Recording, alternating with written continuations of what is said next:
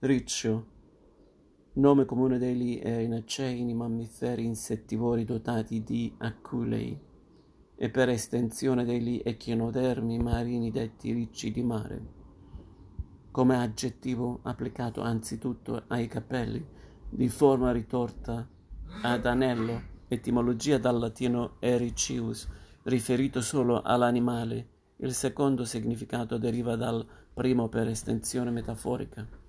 Godo come un riccio. La volpe sa molte cose, ma il riccio ne sa una grande. Questa sentenza di Archiloco, arrivata a noi senza alcun commento, ci pone di fronte a uno spinoso problema. Cosa sa esattamente il riccio? La spiegazione più banale è che per sopravvivere la volpe ricorre a molte astuzie, mentre al riccio basta raggomitolarsi tra i suoi aculei.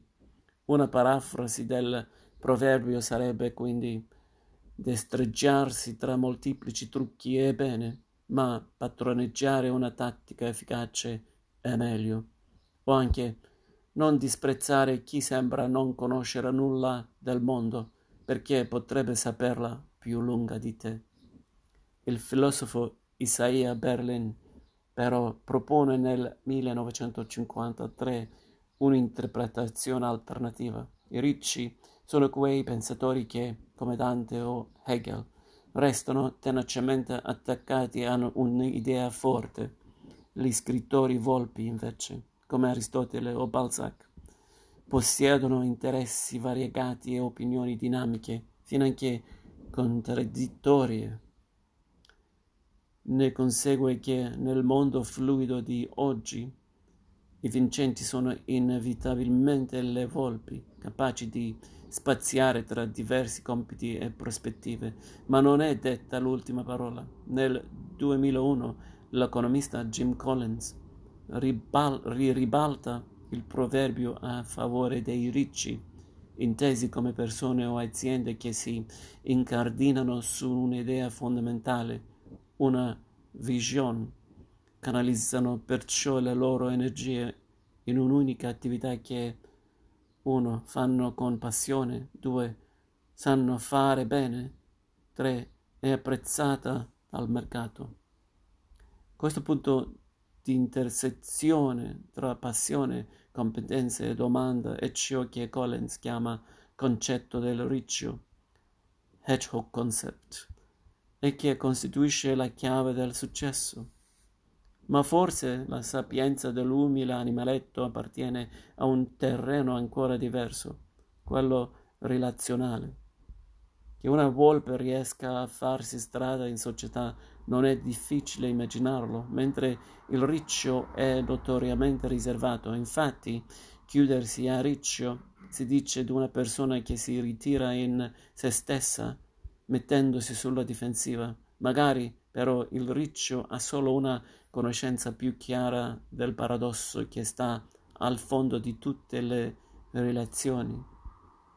È il cosiddetto dilemma del porcospino, illustrato da Schopenhauer, che in realtà aveva come protagonisti gli istricci, ma si applica altrettanto bene ai loro cugini, tanto che in inglese è diventato appunto dilemma del riccio in una notte di inverno gli animaletti in questione si avvicinano l'uno all'altro per riscaldarsi, poi si allontana, allontanano per il dolore causato dagli aculei.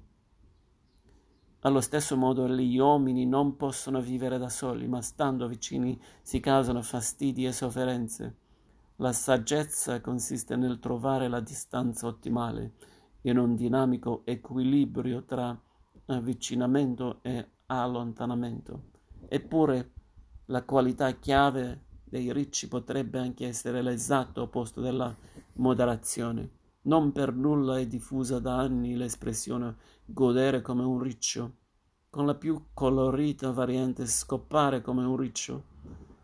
Pare infatti che gli accoppiamenti dei ricci siano particolarmente lunghi e rumorosi, tanto che, secondo il Guardian, i cittadini tedeschi segnalano spesso alla polizia aggressioni o comportamenti osceni che starebbero avvenendo nei loro giardini durante la notte, mentre si tratta solo di ricci affaccendati.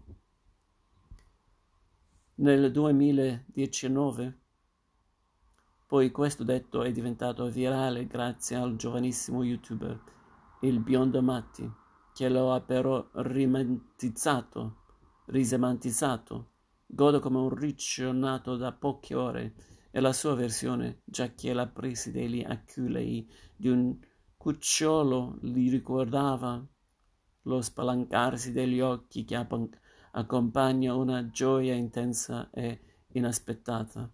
In ogni caso sembra che proprio il riccio sia riuscito a carpire la conoscenza più importante di tutte, l'arte di godersi la vita.